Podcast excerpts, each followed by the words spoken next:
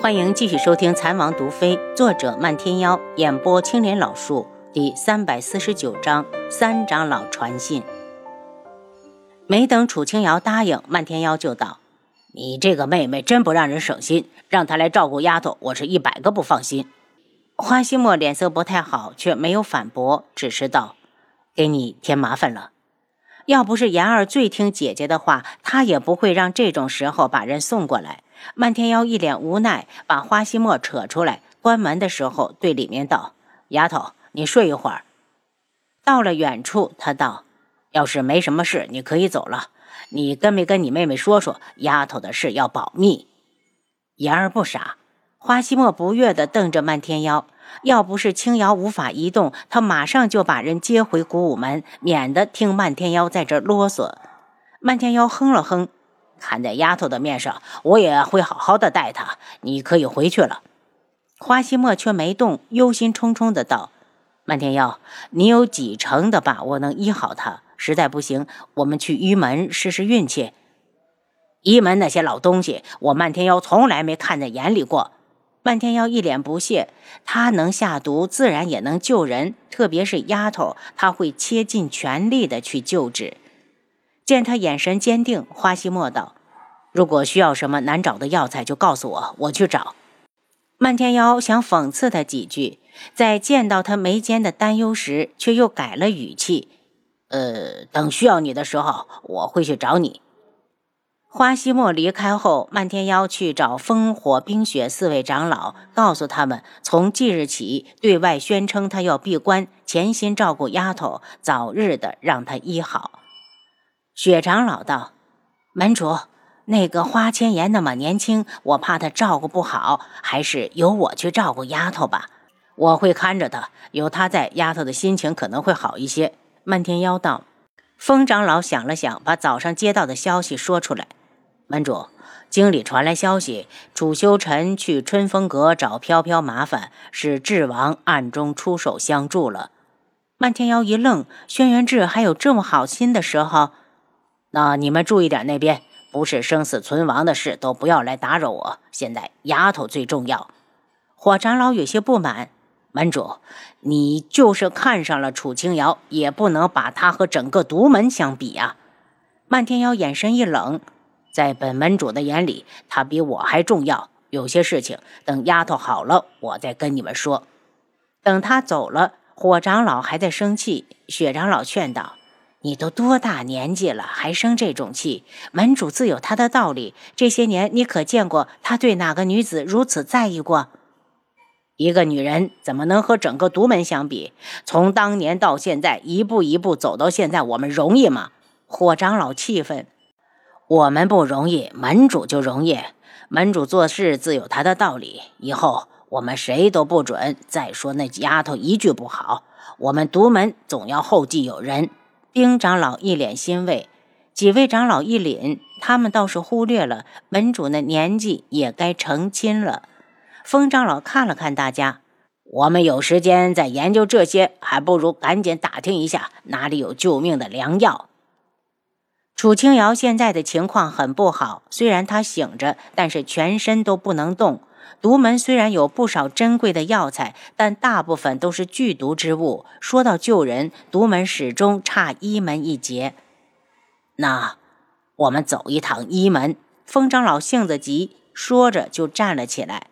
冰长老一把拉住他：“这一切要暗中进行，丫头还活着的消息，千万不能走漏风声。”晚上的时候，花千颜非要在楚清瑶房里加一张床，好方便她照顾姐姐。漫天妖极力反对，指着隔壁道：“你的房间在那里，丫头有事我会叫你。我不走，你和姐姐孤男寡女共处一室，鬼才信得过你。”花千颜在椅子上一坐，没床，我就在这儿将就一晚，明早我就开始搭床。漫天妖冷着脸。他还想陪着丫头呢，这个花千颜可真碍事。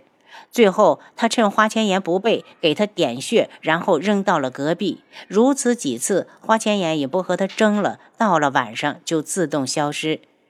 楚清瑶觉得全身针扎似的疼，像被人敲碎了骨头，又用针线重新连起来一样，疼得她恨不得一直昏迷。醒的时候，花千颜会说话给她听；等她睡了，花千颜就会偷偷的抹眼泪。当五皇子轩辕安带着凌微雪赶到独门时，守山的弟子告诉他们，门主在闭关，请他们回去。凌微雪跳下马车，哀求道。这位小兄弟，你帮忙帮我们通传一声，就说我们有事要求见门主。弟子摇头，门主闭关，任何人不得前去打扰。姑娘还是请回。轩辕安只好道：“那能不能让我们在独门住下，等门主出关？”弟子还是摇头。独门一向不与外界来往，从来不留外人。我劝两位还是先回去，等什么时候听说门主出关了，你们再来。凌微雪一脸失望。那能不能让我见一见门中的长老？姑娘，独门不见客。弟子有些烦了。轩辕安把凌微雪拉上车，我们走吧。等来年开春雪化了再来。回城的时候，天空飘起了鹅毛大雪，半天时间就已经没过了膝盖。勉强走到晚上，马车再也无法挪动。也是他们运气好，旁边就是古武门。古武门弟子见他们寸步难行，便收留他们住了一晚。没想到第二日雪越下越大，大雪已经封山，看样子又走不了了。轩辕安觉得在人家门派住下，于情于理都应该见一见门主，表达一下自己的感激之情。听说是轩辕家的人，花希墨本不想见，但听说他们是去找漫天妖被拒，才被大雪隔到了山里，又改了主意。让弟子把两人带过来。轩辕安一见到他，立刻道：“轩辕安见过花门主，多谢门主收留我和微雪。”花希墨皱眉：“你们去独门找漫天妖有什么事？”凌微雪一愣：“有事是有事，可他不能说呀。”轩辕安已经道：“是我们想去独门求一味药材，没有想到来的不巧，门主在闭关，我们连人都没有见着。”两位可以住下，等到雪化了再走。花希墨一脸淡然，如果不是他还有理智，都想把轩辕安赶出去。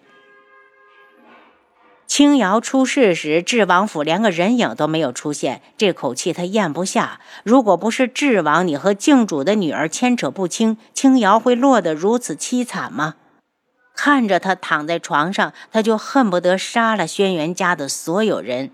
见他如此，轩辕安谢过之后，带着凌微雪回屋。回屋之后，凌微雪道：“轩辕安，你有没有觉得他好像很不欢迎我们？”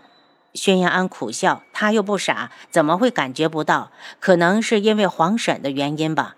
皇婶和古武门关系非常好，如今他出事，花希墨怪罪他们也无可厚非。他笑了笑：“这里离独门这么近，我们在这住下最好不过。”花希墨只是不太热情，又没说赶他们走。新年之后，转眼就到了三月份。这一天，独门山脚下忽然来了一名白衣女子。女子下马后，对着山门处的弟子道：“小女子一门于见雪，特来求见贵派门主。”守门弟子一听说一门的，不禁多看了他几眼，问道：“一门弟子来我独门干什么？”我有事要求见你们门主，烦请小兄弟帮我通报一声。只要说他不见我，我马上就走。于建雪明亮的眸子里带着一抹希冀，弟子不敢耽搁，分出一人马往山上跑。此时漫天妖正守在楚清瑶的房里，听说于建雪来找他，很是意外。他见楚清瑶睁着双眼过来，道：“丫头，你说我见不见呢？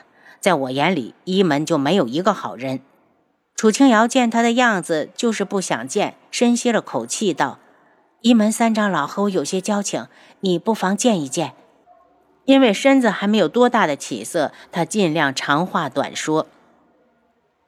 那我就去见一见。漫天妖气他掖了掖被角，转身下山。等他来到山脚下，对于建雪道：“是姑娘想见本门主。”于建雪笑了笑，低声道：“门主，请进一步说话。”漫天妖一指旁边，姑娘请。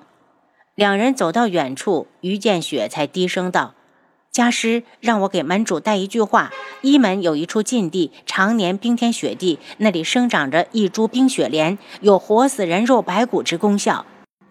漫天妖一愣，似乎在分析话里的真假。于建雪又道：“禁地在一门后山之中，一直向里走。好了，话已带到，见雪告辞。”这个消息如果是真，那简直是天大的好消息。漫天妖控制着心头的激动，故意道。我独门并没有重伤之人，姑娘这话本门主不太懂。于建雪也不懂师傅的用意，翻身上马。既然门主觉得无用，那就当见雪没来过。漫天妖上山后，立刻召集四大长老，把于建雪的话一说。雪长老第一个道：“关于一门禁地的事，我当年倒是听老门主提过一次。不过门主放心，我马上就下山去打探。”如果真有，不管用什么方法，都要得到那株冰莲王。我也和你一起去。风长老抢着道。漫天妖看着他们，既然是禁地，哪那么容易闯入？他道：“本门主亲自去，你们全留下，替我照顾好丫头。”您刚才收听的是《蚕王毒妃》，作者漫天妖，演播青莲老树。